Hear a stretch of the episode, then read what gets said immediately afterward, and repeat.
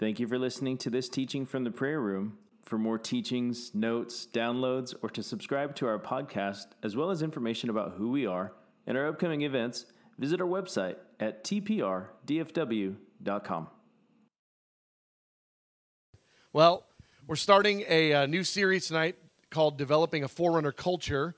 And this series came out of a lot of different dialogue uh, that our leadership team was having that uh, kind of led us to some, um, some conclusions, one of which is there's some foundational pieces of our message that uh, while it's in the culture, while it's part of who we are and what we do around here, there are some foundational messages that most of our staff have never heard preached uh, from Saturday night uh, messaging.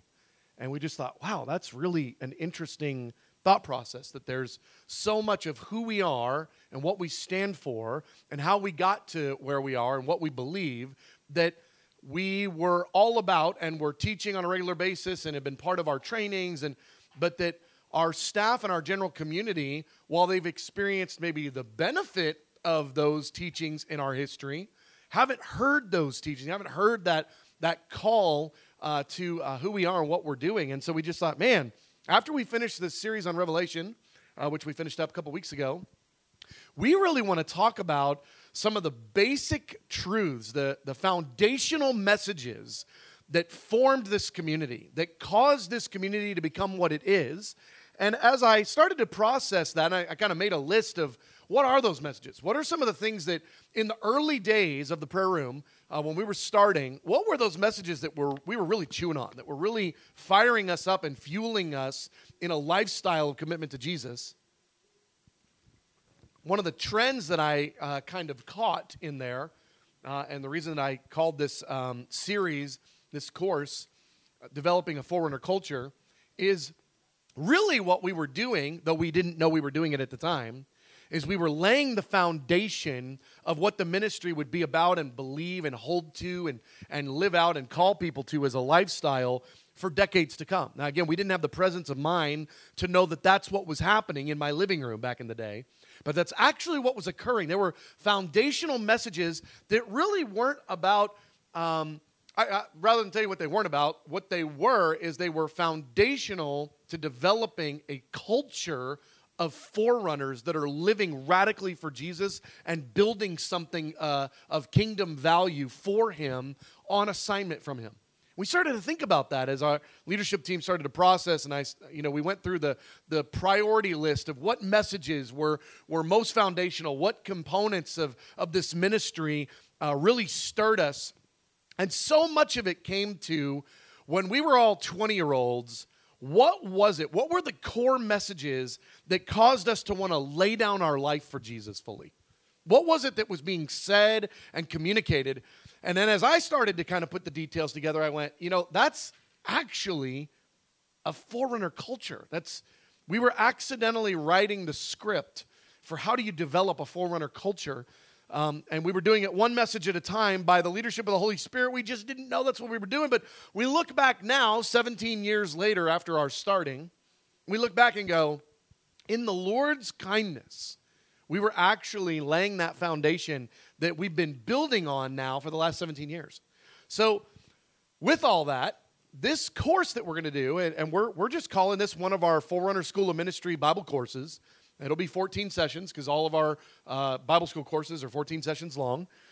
What we're really looking at in this course is it's a little bit of a review of what has held the prayer room together for 14 years, uh, for 17 years. Not a prophetic history, more like a message history. Almost like what has been the core messaging of TPR that's caused us to be who we are. Secondly, it's to give the, the community now, our staff and everybody that's with us, and even those that are going to listen online and stick their head in on encounter services, some plumb lining of what does it look like to be a forerunner.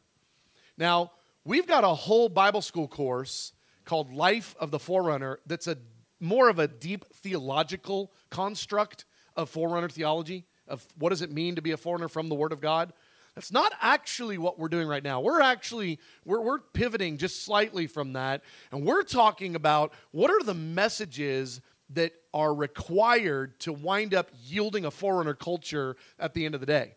And because of that, I'm excited because I know a bunch of people. We were just talking about a couple of the trips that we've just been on recently.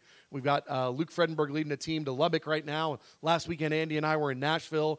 Uh, in a couple of weeks, uh, Christy and Caitlin and myself are going to be down in Lake Travis outside of Austin. We go to different houses of prayer all over. And one of the things that houses of prayer uh, have this yearning for, this longing for, is uh, as we describe what we're doing back home, some of the questions uh, come around how did you get that kind of culture? How, where did that come from? Because that, that's so different than how things are at our house of prayer. Where, where did that come about? How did that happen? What do you do to, to create that kind of a culture? And I thought, well, look, we're just going to roll it all together and create a blueprint. We're going to, in this course, we're going to help create a blueprint for at least one working model. I don't think it's the only way. I would, I don't think that at all. I do think, however, that after 17 years, we have a forerunner culture here at the prayer room. It's real.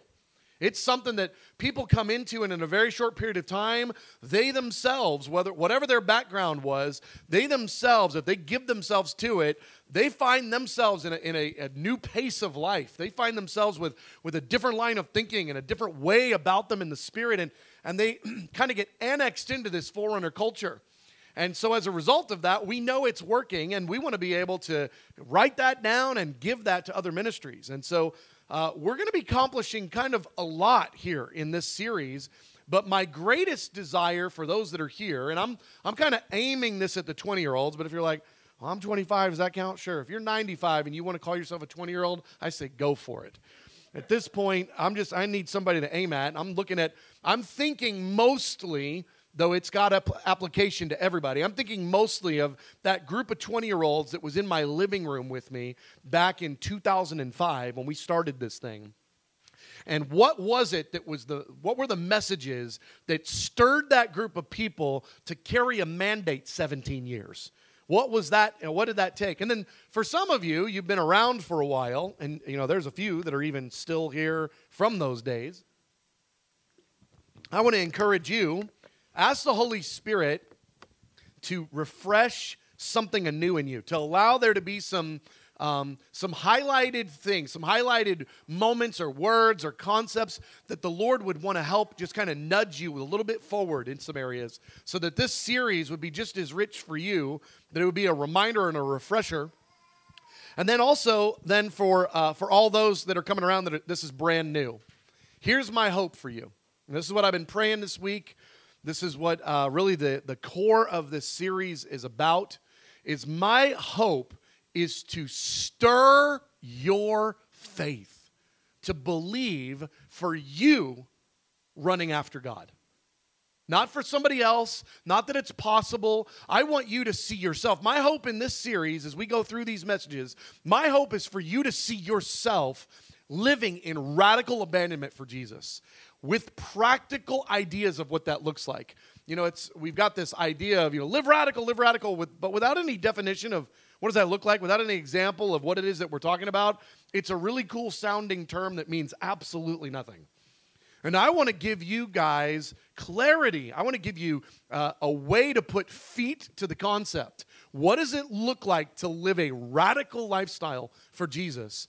Starting in your 20s and then carrying that on into 30s, 40s, 50s, all the way to 90s, and whatever much time you got. So, what we're going to be doing here is we're going to be looking at not so much, again, just like I said, not so much what does the Bible say about, um, you know, how, how do forerunner ministries operate in the Word, but we're going to be doing a little bit of, of uh, application of how do you form a culture where the people that are a part of that culture, a corporate group of people, how do you get a corporate group of people committed to each other, committed to the word, committed to loving Jesus, committed to a radical lifestyle? What does it take to get us there? And then we're going to be telling some stories about the prayer room and our journey because I think because it worked, I mean, obviously, we wouldn't be telling the stories if it didn't yield the actual result that we wanted, but it worked. The experiment worked. But because we've been doing this for 17 years as the prayer room, we're going to be sharing some stories and, and some things in the early foundation of, of what caused this ministry to, to grow into what it is, and uh, with the whole purpose of giving you permission to run. The, uh, the thing that's really stirring in me for tonight's message, let that serve as an introduction to the whole course. The thing that's stirring in me for tonight's message is I can remember being 19, 20, 21, and being in church contexts that there were people that loved God, but I wasn't, I just felt so hindered in my faith. It seemed like everywhere I went, it was encouraged to do less of that, don't go so hard in that direction. Uh, you know, don't don't be so overboard there. You don't want to get out of balance. I just feel like so much of what I was hearing from the church culture around me was just live kind of the normal Christian American life, and that made me want to throw up. That sounded disgusting to me. That, I, that was what, what was coming to mind as I was viewing what I was seeing around me was I was seeing the Laodicean church out of Revelation chapter 3. And I was like, I don't want anything to do with that. And I had a little bit of a chip on my shoulder. I had to work through some of that. But what I was right about was how far off the version of Christianity is that our culture has sold us is good and pleasing to the Lord, how far off that is from what the Bible actually calls us to. And I can remember those feelings and, and seeing people that loved the Lord, but I was not provoked at all by their lifestyle.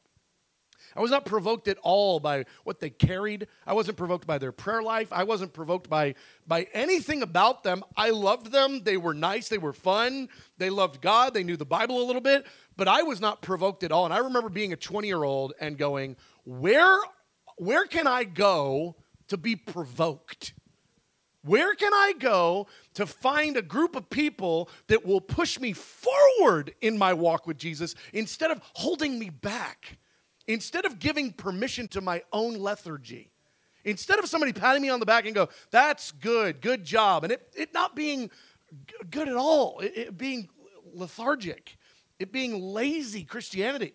I just remember being so so burdened in my heart and I would I would hear messages that applauded lethargic Christianity and I was sickened in my soul. And I was like, I don't want that. And and I can just remember, I mean it was a bit arrogant, but it was actually also a bit accurate, so it's kind of it's kind of scary how all that works. It's a bit arrogant, but I just remember at 19 going, when I'm in charge, we're going to do it different.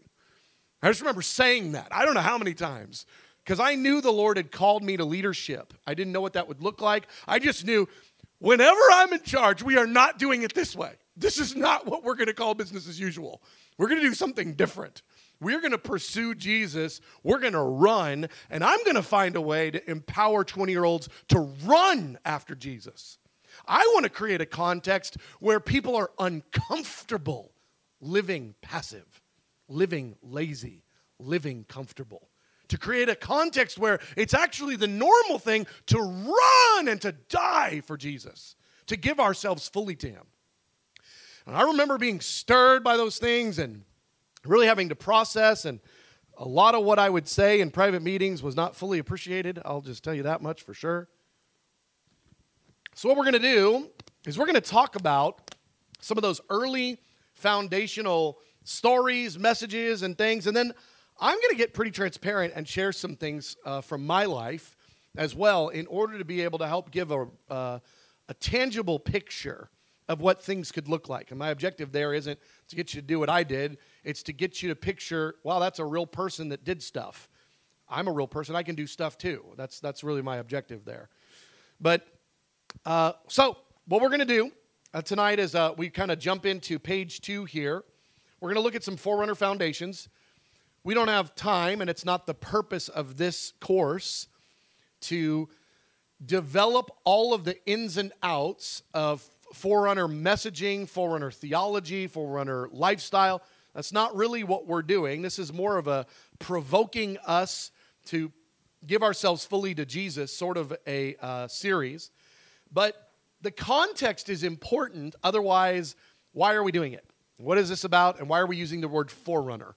So we're going to start with the model of John the Baptist, Matthew 3, 1 through 6. This is page 2, if you're in the notes.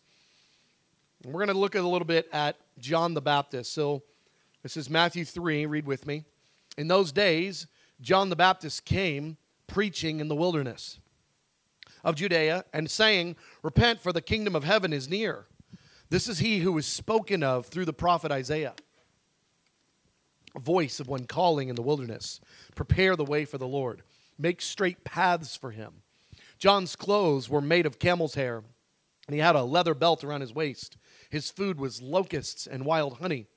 People went out to him from Jerusalem and Judea and the whole region of the Jordan. Confessing their sins, they were baptized by him in the Jordan River. Now, let's just look at uh, John the Baptist here.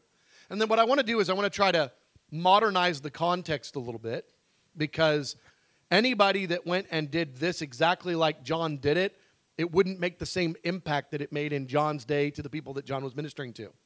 So that that's not the point. So the point isn't I got to wear a leather belt. I wear a leather belt every day. This like that doesn't that's not that won't work. That's not the same. The the purpose of what's being communicated through this, I want to give you just some highlights, okay? First of all, John the Baptist came. I love that just that term. He came. He had a starting point. There was a in order to come and start a ministry, there had to be a season of preparation beforehand. So when John the Baptist came, to do this work in this ministry, there had already been decades of, of forging. There had already been decades of forming and preparation for this moment for him to actually come and have something to give. That's a significant piece of this. Second, he's in the wilderness. I, I, think it's so interesting that the Lord's plan was to have the guy that's going to announce the coming of Jesus Christ. It's kind of the most important ministry ever. He's going to be in the wilderness, meaning he's going to be in obscurity. Nobody's really going to hear him. People are going to really have to want to go hear this preacher that's just out in the middle of nowhere in obscurity. And that was just the way that the Lord set it up.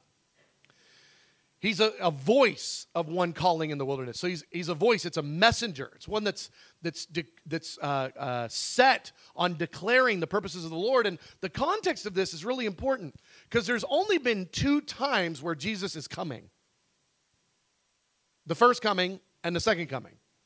And what we're talking about in this current context of the prayer room now, we're talking about raising up those that would be prepared, like John the Baptist was prepared in John's generation, to be a voice of one saying, Jesus is coming to the planet, everybody get ready. John the Baptist was the only voice in this way that was speaking at this level to this degree in his generation that we have documentation of. There were others that had little stirrings. But there's a second time that Jesus is going to come, and it's the Lord's desire to prepare a whole lot more people than one guy named John the Baptist. To get a generation of people prepared in their heart, prepared in a season of probably decades of, of preparation and of making ready, so that there would be people that could declare, like John declared round one, Jesus is coming, get ready, prepare the way for him. So when we talk about forerunners, we're talking about one that goes on before Jesus is coming. It just so happens that there's two comings of Jesus. We've got the first one documented in the Gospels, and the second precedes, uh, or, rather is, is on the tail end of uh, the judgment events and precedes the transition into the next age, which is the purpose of God. So when we talk about this forerunner thing, we actually we're, we're mostly looking forward to the greatest expression of the Forerunner ministry, and we're looking backward to the initial dress rehearsal, round one in smallness, one guy version, John the Baptist. What we need at the end of the age is I don't know, a million, ten million John the Baptists across the earth that are declaring like John did, that lived like John did, that carried what John carried in order to say, make straight, make ready, prepare the way of the Lord. He's actually literally coming back. And so that's the context of the Forerunner ministry. A couple more details. By living out in obscurity, there's a lot of things in obscurity that you don't have access to, influence being one of them. But even some of the pleasures of life, his clothes were made of camel's hair leather belt. His food was locusts and wild honey. This is actually talking about the sacrificial living, some of which was required of John, and some of which John imposed upon himself in order to live a sacrificial lifestyle. the, the sacrificial lifestyle is essential to the forming of forerunners. Forerunners have got to get their heads wrapped around the requirement of sacrificial living. Some of that sacrificial living, again, was by the purposes of God, and some of that was of John's choosing in order to keep himself humble and, and in a humble place. These are important details. One of the things that I just want to make clear, I don't know, I don't know what everybody's thought processes are on this, but forerunners aren't born, they're forged. It's very different. Now, there could be someone born with a forerunner calling. That doesn't mean diddly squat if that person doesn't say yes and yield to the process. Forerunners are forged. I mean, in pressure like a diamond. And so the, the concept that there's just going to be forerunners, going to be John the Baptist at the end of the age, and God just kind of poop, just puts them there. That's not how that works at all. John knew from an early age what he'd been called to do, and then John lived decades out that calling before his time had come. John was forged. And so forerunners are not born, they submit to a process. And that process is often grueling and, and difficult, painful. Now, part of the reason I share these details with you is because it's an intense path to walk. I had a, uh, a thought that I don't really love this thought, but I know it's true because I've just seen it so many times and know it to be true of other ministries as well that are, that are trying to live out the forerunner ministry. The forerunner calling, the, the idea, the lifestyle, what we're going to be looking at in this series, related to what does it mean? What does it look like to be a forerunner? How does that impact? What are those messages? How does that impact lifestyle?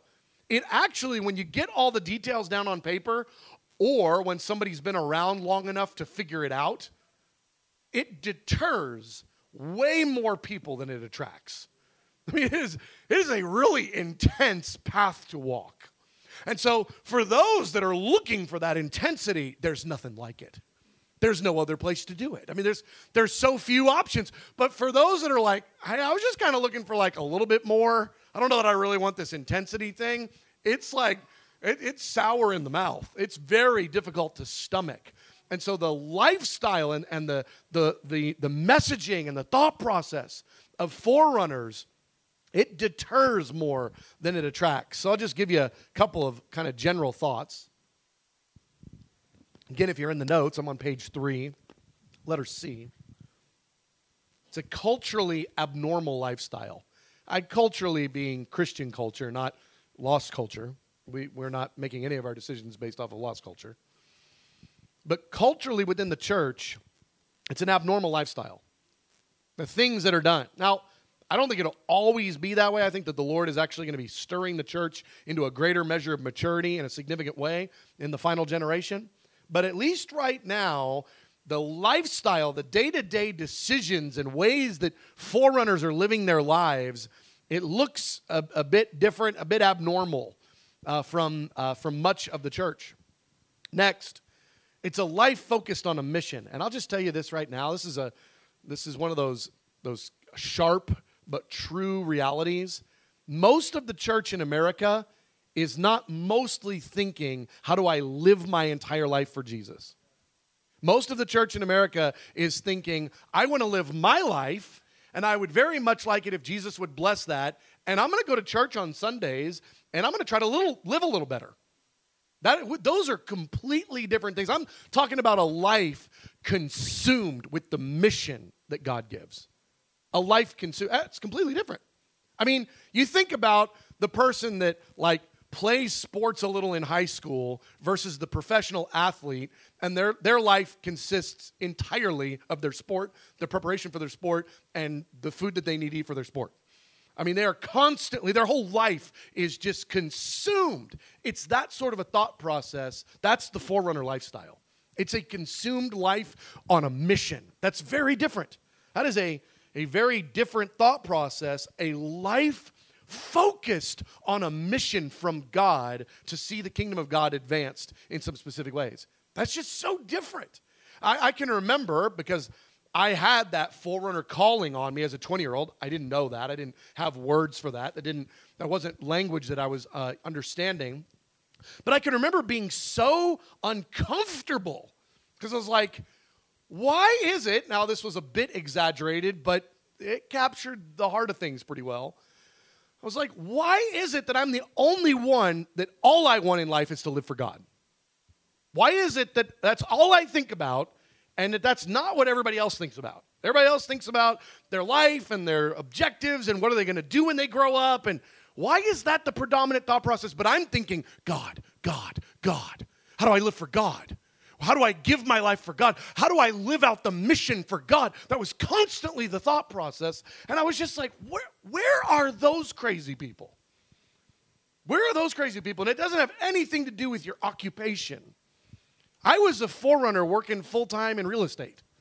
It has nothing to do with are you a full time minister or full time this or full time. It has nothing to do with your occupation. It has everything to do with what's occupying your mind and your soul and your objectives. It's about perspective, not about position. It has nothing to do with your position. That would be mean of God. Up, sorry. You're supposed to do this, therefore you are disqualified from being a forerunner. That, that's hooey. That's a bunch of hooey. And I think that the enemy loves to feed us that line. Oh, you're in this position of life. You can't be a forerunner. That's a lie. It's about perspective, about being consumed by something that's actually bigger than our circumstances and bigger than whatever our occupation is or position in life. Next, a radical commitment to holiness. A radical commitment to holiness. So, not, not uh, yeah, I know the Bible and I'm going to try not to sin, but like, what am I going to do to make sure I live a godly life because I won't take anything less than that. It will not be. I will live a godly life. What does that look like? What does that what does that take? That thought process. That's again that's very different than just the common thought process that's in so much of our church culture of I'm going to go to church and I'm going to try a little harder. Uh, this isn't about try a little harder. This is about wholly given over to. Like, Lord, I'm going to live a holy lifestyle if it kills me. I, this is really important that, that we would live that way, that we would carry that. Another piece of the intensity of the path that we're walking a loud proclamation of God's purposes for their generation. The thought process of the forerunner ministry, really in its purest sense, can only, in its purest sense, in its purest sense, can only happen twice. And that is to forerun before Jesus comes back.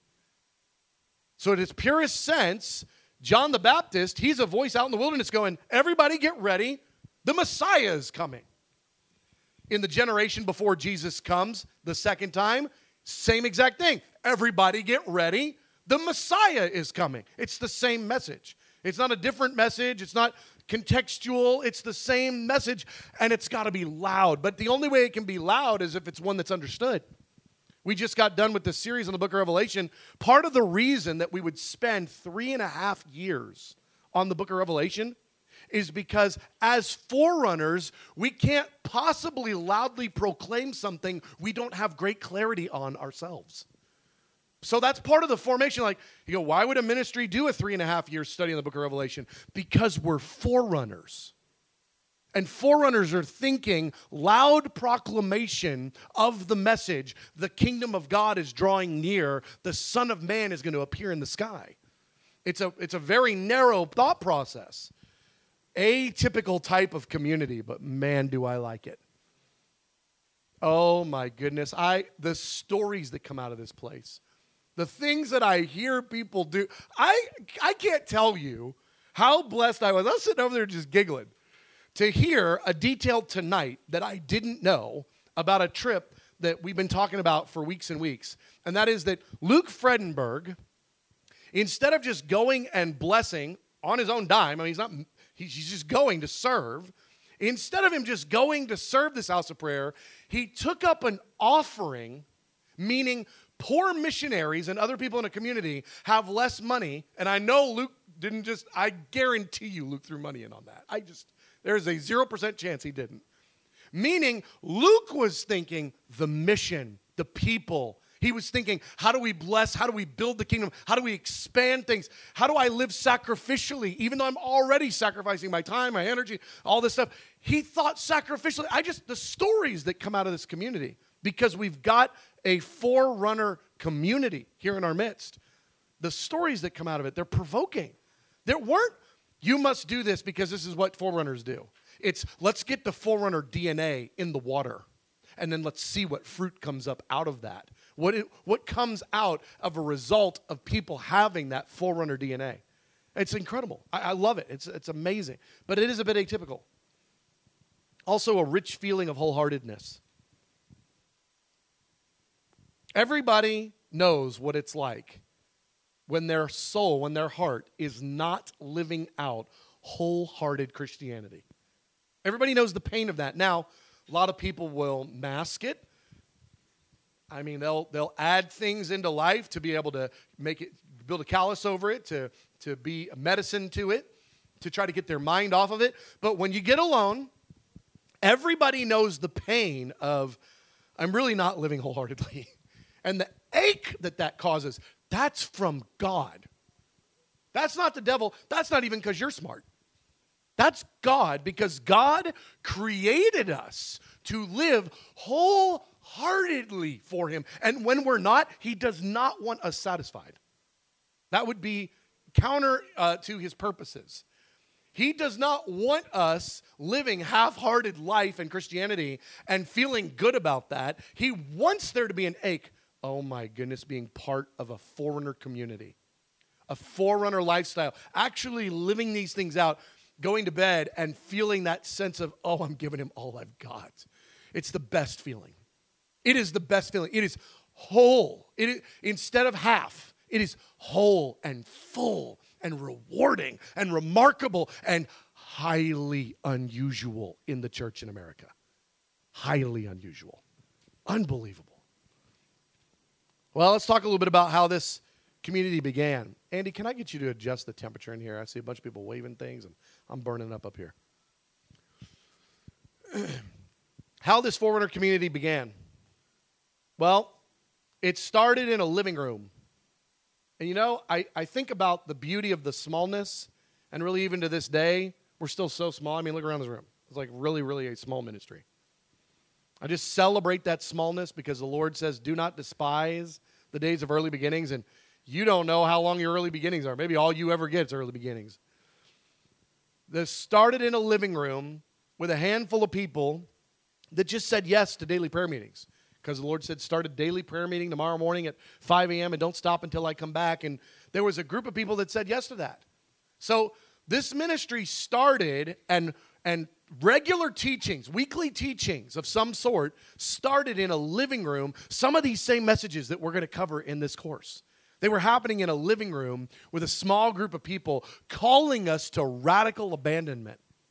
I can remember. What we were actually doing, though, is as we started that with a, with a group of rowdy 20 year olds, it was just a small handful, the prayer room formed around a community of those that were in radical pursuit of Jesus. That's what happened. A community formed around those that were in radical pursuit of Jesus. That is the absolute best foundation I can think of for a community to form. And when we began this community, the heart was to empower people to run as hard as they could after God. And the kindness of the Lord soon provided us the context of the house of prayer, of the prayer room, because it, this thing has turned out to be a greenhouse, it's turned out to be an incubator. I mean, to have prayer meetings going all day is the greatest kindness to the John Stokes of the world that give their life to the Lord and need a place to be all day, every day to worship God, work out their salvation, work off some things off them, just process with Jesus, feel the presence of God. It's unbelievable what an incubator this room has become for us that has just been the kindness of the Lord to help the, the community that was formed around wholeheartedness for Jesus gave this community a context and a room and an incubator and a, and a greenhouse to actually mature those things that were in our heart. It was incredible. We have always been about giving people permission to live radical lives for the Lord. And I'm just so grateful to have this opportunity now to restoke those flames, restoke that fire within us. Part of what we're going to do tonight, I mean, this is going to really just serve as an introduction for this course because uh, we're going to talk about things a little bit tonight that we're going to spend whole sessions on later on. I mean, we're just introducing, we're just kind of stoking the flames here. But part of this formed around my history in God. And it my experience in God didn't fit the pattern of normal Christianity, and I knew that. There were some things that were unique about my experience in the Lord that wound up giving us some, some provoking, some prodding. First of which, I got a real start, late start on Jesus, and I felt behind. I didn't come to know the Lord until I was 18 years old. And at 18, I'd been to church just a couple of times, and every time I was there, I was trying to cause problems and, and not, not there for honest reasons. And so you may as well call it zero times. But here's what happened that was the kindness of the Lord. I came in at 18 and I started to hang out with some new friends or friends that I knew, but I was never close with because they were churchgoers. And I started to hang around them and I started to have this overwhelming feeling I am very, very far behind.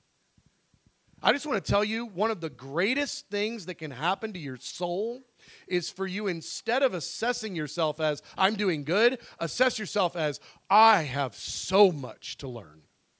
I have so far to go. I am behind playing catch up. And what was happening with that, with that revelation, that I'm so glad the Lord put is uh, really put some wind on that, is it causes you to act different do different, think different, spend your time different than if you think everything's okay. I, I grew up in church. I got it. I've been to Sunday school you know, this many times. I, I got a basic understanding. There was something that the Lord did. It was actually for the prayer room, even as much as it was for me personally. It was actually for the prayer room that the, that the prayer room would be in a place, in a posture, because I was of feeling like there was such a behind and a need to run as hard as we could after Jesus to catch up. Next point I was marked by radical Christianity early on. There were, there were books that I was reading, there were verses that were sticking out to me. And these things were, were defining a new version of Christianity that was marking my heart and my life even before we ever started the prayer room. These were things that I was thinking on and teaching on in Bible studies. And these were things that were consuming me. How do we live a radical life for Jesus? Not just the, the run of the mill.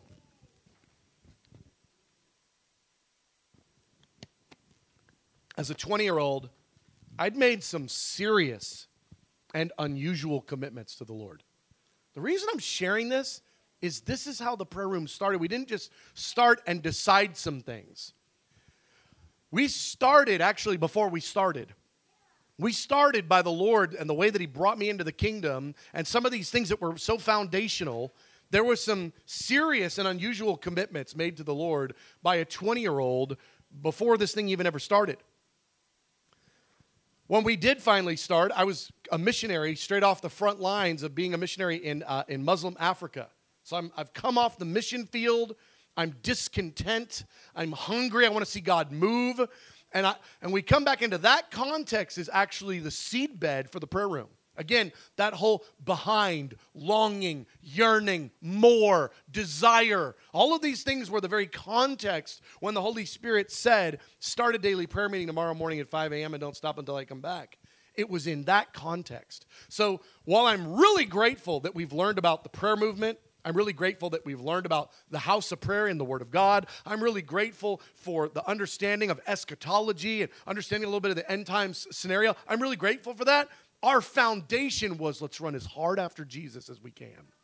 That was actually first, foundational. So it makes sense that TPR started to reflect some of those early commitments. The centrality of the Word of God for our lives was everything. Can remember in those, in, the, in those living room Bible studies, Bible verses coming alive to people. I remember Luke Cooper getting his world rocked by the concept that God had a voice and could speak to us. There was a, there was a Bible that we were basing our life and our, our theology on, not just our theology, but our theology that would then have practical application into our lives. We looked at the Word of God as central. We saw it as our fuel in our life. It was, it was vibrant and necessary. The subject of stretching our faith was forefront of those days in that living room context.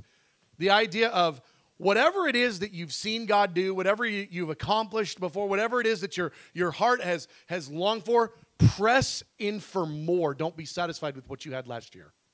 More. More, more. There's more. There's always more. And that thought process was provoking because what it meant was well i just saw this happen in my life. I just i just was able to to get this kind of under my belt. I, I just came into this point of revelation. Good. Now let that be your new floor. Don't be satisfied with that. Be in fact be embarrassed that you didn't know that before. And what must that mean about what else you don't yet know and let that provoke you to reach and to run and to long for more. And it did. People were running after Jesus, and it was a call to sacrificial living. This was just the norm. Sacrificial living. Time, money, energy, aspirations, future, laying things down to see the kingdom of God advanced. You know, the passage actually about John the Baptist says the kingdom of God suffers violence and the violent take it by force. Let me just tell you something that's a it's a very interesting and painful thing. I look at it I'm like, God, you have trusted us too much. It's too much trust to too weak of humans. The kingdom of God is moved forward when weak people do extraordinary things. The kingdom of God suffers violence, and the violent take it by force. You know what take it by force means? It, it's not living Christianity as usual. It's not normal day to day. It is radical investments. It's sacrifice. It's giving yourself fully to something. It's taking less for yourself so you can give more to the kingdom. I'm not just talking money. Money is one of, of 20 things that can be given. But money's an easy one to talk about because we want to use our money for ourselves. But the idea of sacrificial living, in order to advance the kingdom. This is forerunner thought process 101. To live sacrificially, to take less so I can give more. To have less free time so I can see the kingdom of God move forward. Because the kingdom of God, hear me, the kingdom of God won't move forward without participation from the saints. God has tied himself to it. I look at it I go, this was a gamble of a gamble, God because you're banking on the fact that we weak people would actually choose you over our comforts. And if we choose our comforts over you, the kingdom actually, literally doesn't advance. We cannot live only for ourselves and the kingdom of God ever take one step forward. And the kingdom of God will only advance at the snail pace if a few crazy people, one out of a thousand, one out of a million believers, wind up doing something radical for Jesus. The desire of God and the very calling on the believer is that we would live lives of abandonment and that we would take the kingdom of God by force. That's the forerunner ministry. That's the thought process. How much can we give him? Not how little. Oh, oh. I don't think anybody actually says the words on a microphone as a church, we'd like to figure out how little we can give God.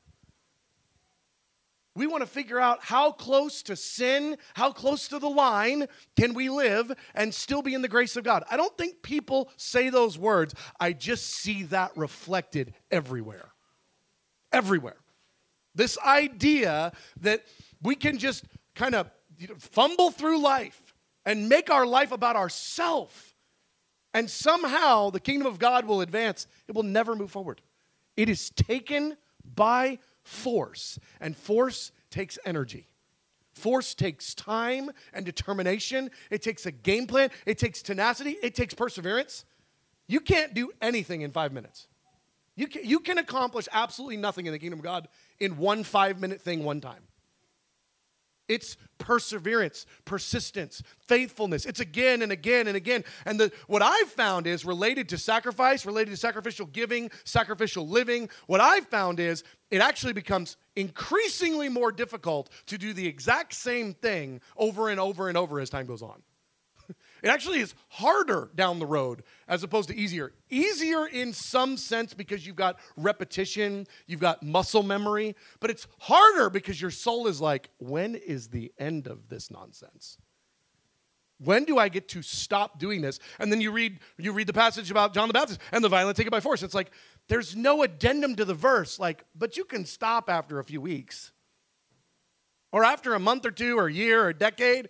See, there's no there's no word like that in there because the provocation is that we would live for him fully all of our days. This was the foundation and a community was founded running not walking. I just want to read you a couple of verses. Romans 12 and 1 Corinthians 9, I'm on top of page 4 if you're in the notes.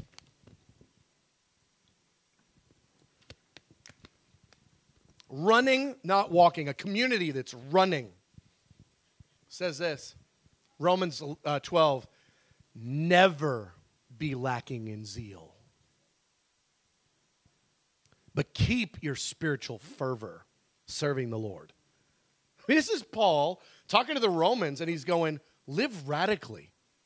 And when you catch yourself not living radically, slap yourself and get back to living radically. Do not lose your spiritual fervor. That's so far from lethargic. That's so far from just kind of making it through Christianity. This is fervor, it's spiritual violence. It's the same idea. Never be lacking in zeal. Do you find yourself lacking in zeal? It's like, oh man, I don't even remember the last time I was zealous. I can remember the last time I was doing some right things. Call, wage war on that deficiency. Don't be, don't accept that. Because the Word of God says, never be lacking in zeal, which means that must be possible. Otherwise, God's just mean. Never be lacking zeal. Well, you can't. You can only you can only have zeal one day out of a hundred. You can only have zeal one season out of five seasons. Lie. That's a lie. Never be lacking in zeal. When you find yourself lacking in zeal, go to war against that. Call that a problem instead of calling it normal. We live in a culture, it's just totally normal. In fact, to find anybody zealous a little bit is shocking. It's like, what are they? Where'd they come from? What's what got in a bee got in their bonnet? Like, what happened in their life? Because that's not normal. It's supposed to be normal. Paul's talking to the church of Rome and he says, Never, never lack in zeal. Never. Call it a problem. Deal with a soul issue when you are lacking in zeal. Keep your spiritual fervor. Serve Jesus. Serve him.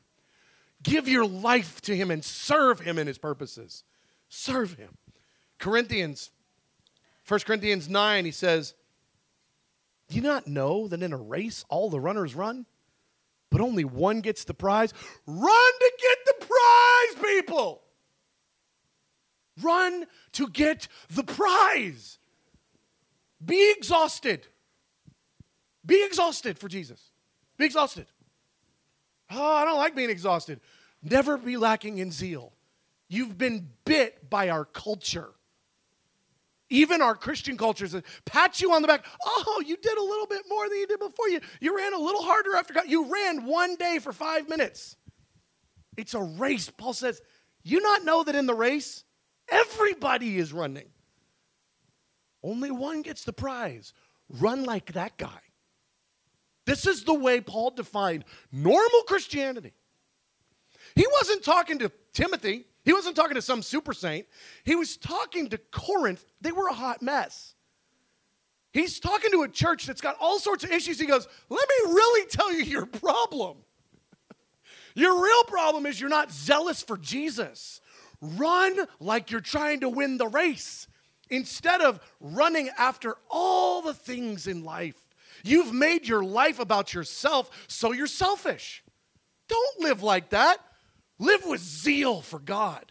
And when you feel that zeal fainting, fading, when you feel it just losing out a little bit, call that a real problem. Stop life and address the most important issue. You've lost your spiritual fervor. Do not be lacking in zeal.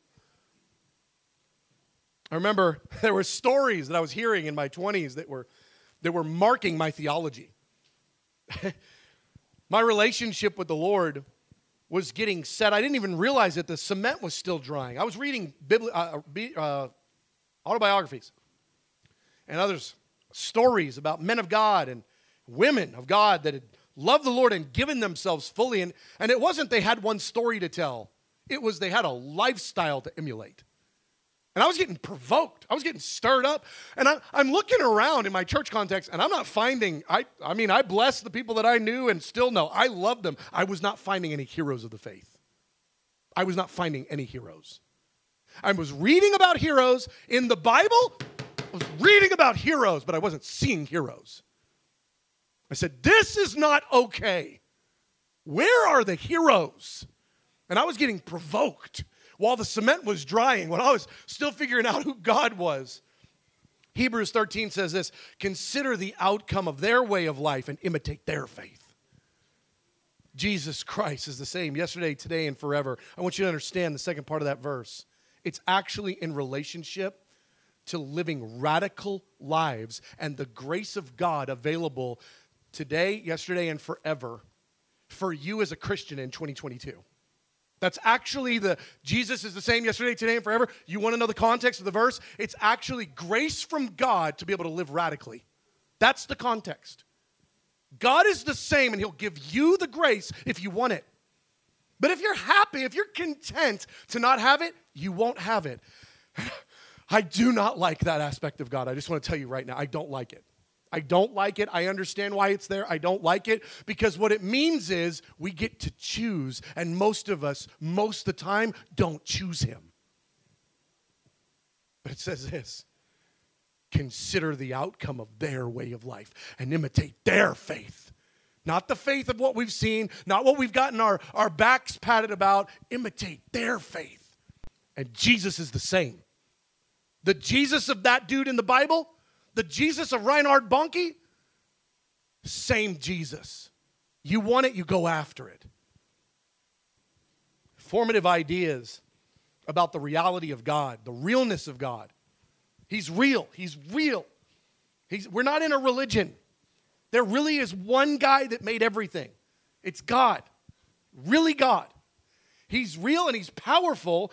And the wildest thing He's interactive. I can't believe the most powerful person ever will interact with an ant. He will. This is the theology of the Word of God that the most powerful one ever sees us and will interact with us. Job 27, verse 11 I will teach you about the power of God. The ways of the Almighty I will not conceal verses that talked about the power of God and the ways that we could know Him and interact with Him in the power of God and experience Him. That He's real and alive and active and interactive. These were things that were stirring us. We're sitting around in a living room going, What can't God do? What if we prayed? What couldn't God accomplish? If we press in, what couldn't we see God do in our generation? There were things that were stirring us, formative ideas. The, the uh, intent of this course is to stir you. 2 Timothy 1 through uh, 1 6. For this reason, I remind you to fan into flame the gift of God. I find it interesting that the gift of God is fanned into flame by a person, not by God. Now, Paul's saying this I'm saying this stuff to you because I want to fan your flame, but ultimately, you have to take responsibility of your own flame and fan it. And if you'll do that, you'll be fine. And if you just hear a, a message and Brad yells and spits a lot on a microphone, and it, it's just a message you heard, it does nothing for you. But if you'll take it and fan into flame, stir yourself up in your most holy faith, if you will take the kingdom of God by force, You'll have something you didn't have last week. It's your decision.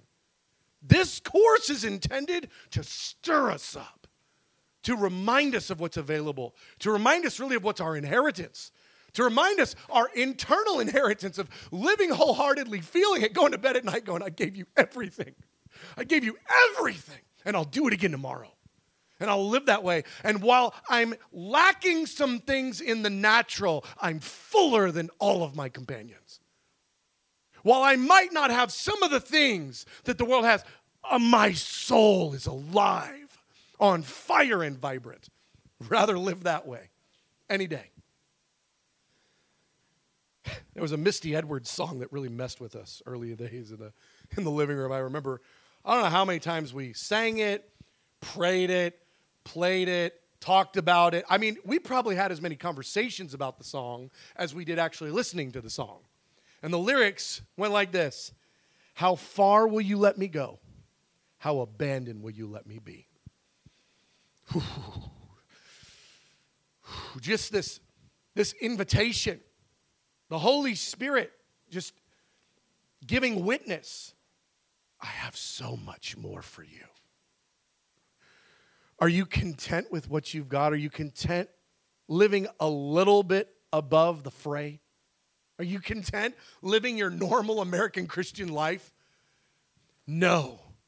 God, how far will you let me go? How, how far will you take this? How abandoned will you let my soul become? What are the depths and the lengths and the, the breadth and the width of the love of Christ that I might actually experience? Not read about, not I went to a Bible study, not I, I felt it a little bit in worship. I live it a lot in life. How do I live it a lot in life? Abandonment. Oh, it feels so good to be wholehearted, and it feels so sickening to be half hearted. The greatest antidote to depression is wholehearted abandonment for Jesus Christ. It doesn't resolve everything, it does fix much. And it awakens the inner man, it awakens the soul. How far will you let me go? How crazy? How close can I get to you and still live on planet Earth? How much can I experience of you and still be a functional American? Instead of my objective is to be a great American, and I sprinkle a little God on it. That is just, he says, I'm about to spit you out of my mouth. That is, that is the exact wrong thought process. He is so kind. I, I really wish he wouldn't put up with it. I really wish he wouldn't tolerate it. Because we're going to stand before him and we're going to give an account of our life. And it's not just wrong and right, it's really going to be did you live wholeheartedly for me? Or did you live for yourself? How far will you let me go? It caused, it became our anthem. It was, it was so fun. I remember being 25, 26, 27 in the living room and surrounded by other 20 year olds. And, and we were, we were living as radically for Jesus as you could. It didn't matter that we didn't have a ministry title or, or a name or a building. We were living radically for Jesus. There were things that were stirring in us. That, how far will you let me go? How abandoned will you let me be? It became our prayer. It became our anthem. It became our life pursuit. We were thinking about it. We were in our decisions. We were processing. How, how could I give myself more to you in this situation? How abandoned would you let me be right now? these, these, uh, this thought process, this provoking anthem, though, it started to cause us to ask some practical questions.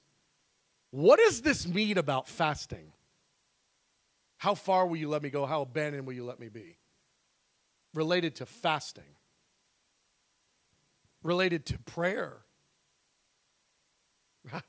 How far will you let me go? I mean, that's kind of like this is this now this moved on from cute. This now became intrusive. This now became a verdict must be given, answers must be decided. How far will you let me go related to my prayer life? What could my prayer life become with how far will you let me go? How abandoned will you let me be as my baseline? What could my prayer life become? My focus in life. It's so normal for 20 year olds to be scatterbrained and to be opportunistic, always looking for the next, uh, next big thing, next fun thing, next opportunity. But what about a focused life? God, how focused would you let me be as a 20 year old? How abandoned and focused on you would you let me become? How abandoned will you let me be in the Word of God? How, what do I mean when I say how focused or how abandoned will you let me be? And I start thinking about my time in the Word of God. What does that look like? What does that mean? We were asking ourselves these questions and we were challenging one another with our answers. Not uh, in like showmanship, more like, this is how I'm trying to answer that. And then we'd go, oh my gosh, I think I was shooting way too low. And we were provoking one another with our answers to these questions. Sacrificial living, the knowledge of God. How, much of the knowledge of God could I get? I remember being uh, just I, my first time through the Bible, maybe it was my second time through. I remember reading about Moses and Paul, and for some reason, those two names just stood out to me. And I asked this, myself the question what Bible verse says I can't know God better than Moses? What Bible verse? What Bible verse says I can't know God deeper than Paul did? Where is that Bible verse? I have yet to find it. These are the provoking questions. It's not just a song. It starts to now get into, okay, what am I going to do with my life? How am I going to spend my time? What, what, what does fellowship look like? What are my friendships? What are my relationships? Where, where is my money going? How, how am I spending my life? Where do I go? Where do I live? What job am I doing? What am I doing with my life? It started to get real. How far will you let me go, God? Because I can tell you this all the, the, the surface stuff isn't going to matter at all. It's not going to show up on the test. Job, pursuit, accumulation of stuff, accomplishments, none of that's going to matter. None of it. What's going to matter is the abandonment of the soul to Jesus. I just want to give you some encouragement here. We didn't even touch most of it. I'm just going to leave the rest of it to you, the notes. You can read it on your own if you want to. I'm just going to leave you with this. Seek first the kingdom and his righteousness, and all these things will be given to you. I want to encourage you walk out of here tonight dissatisfied. And if you're not dissatisfied, get mad at yourself for not being dissatisfied and then ask God for a dissatisfaction. You know, it says, Blessed are those who hunger and thirst. There's a blessing for hunger and thirsting, there's a blessing on the yearning, there's a blessing on the longing. There's actually, it's ble- you're blessed if you're dissatisfied. Thankful for what God has given you, dissatisfied for how far along you are in His heart. Be dissatisfied. I want to encourage you. Aim to live unbalanced for a little while. Worship team, you can come on up. I, I, I want to encourage you with this. This, is, this may sound a little crazy. Live unbalanced for a while. If I'm just guessing that our norm has been to live unbalanced the other way, we have been so used to living unbalanced, though it's looked, uh, we've just been patted on the back for it. We've been living unbalanced, mostly living for self, mostly thinking about our own objectives, mostly thinking about how our life is our life. But Galatians says, You're no longer your own. You died. It's Christ that now lives in you. The life that you live, you live for the Son of God, not for yourself.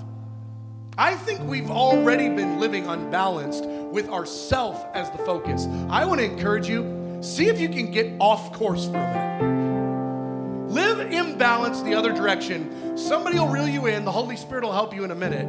You really probably, especially the 20 year olds that you this is all new. You're like, I've not done this, I've not lived this way, this is stirring me up, I'm provoked. You you don't have any experience in this. Go find your way.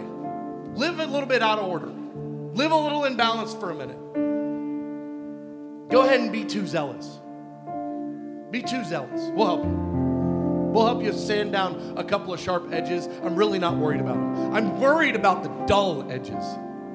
I'm worried about the dullness that's in this generation, the dullness in our spirits. How satisfied we are with lukewarm Christianity. How satisfied. We pat ourselves on the back. I, I made it to church every month, every week this month. That's disgusting. That's not what life is about. Why in the world, what would ever make you think to not go to church every week? Your comforts,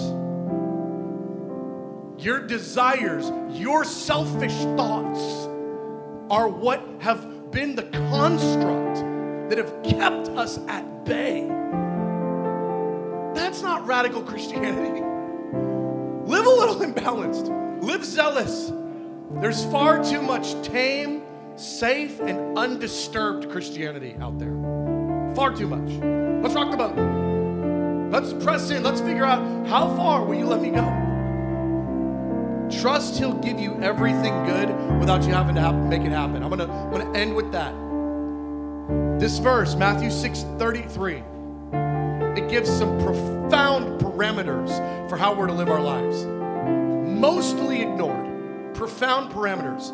Here it is Seek first the kingdom of God. That's your first objective. It's what you're mostly about. It's not on the menu, it is the menu. The menu is kingdom of God, and you order things off the menu. Seek first the kingdom of God and the righteousness of God. And then here's what God says because you spent all of your time, your money, your energy, your affections, your pursuit, because you spent your gifts and your strengths on me and the kingdom, I'll give you stuff. Stop getting stuff for yourself. Stop making it happen for yourself. Seek first the kingdom and his righteousness, and he'll give you stuff. But when you seek your own way, you seek your own life, you seek your own stuff, you don't have any energy left. And you will not seek the kingdom of God. Seek first the kingdom and his righteousness, and all else will be given to you. Your life will be epic and you will be full in your soul, or you can lose your life because you sought it. Know God has something for us. He has something for us, a fresh invitation for the prayer room, for us to come deeper. And I think it barrels down to this verse. I think it's, it's Matthew chapter 6, verse 33. Let's take a good long look at our life and our time and our schedule and our money and our relationships and what we complain about.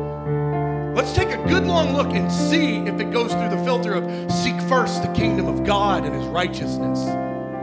Did you seek it first? Was it the main and most important? Was it most of your life?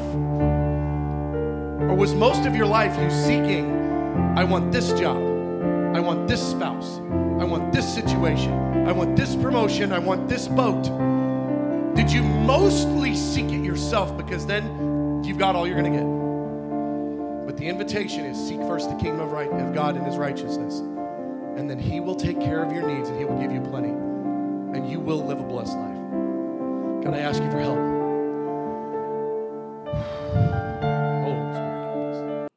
This concludes this teaching from the prayer room. For more resources, please visit our website at tprdfw.com. Thank you.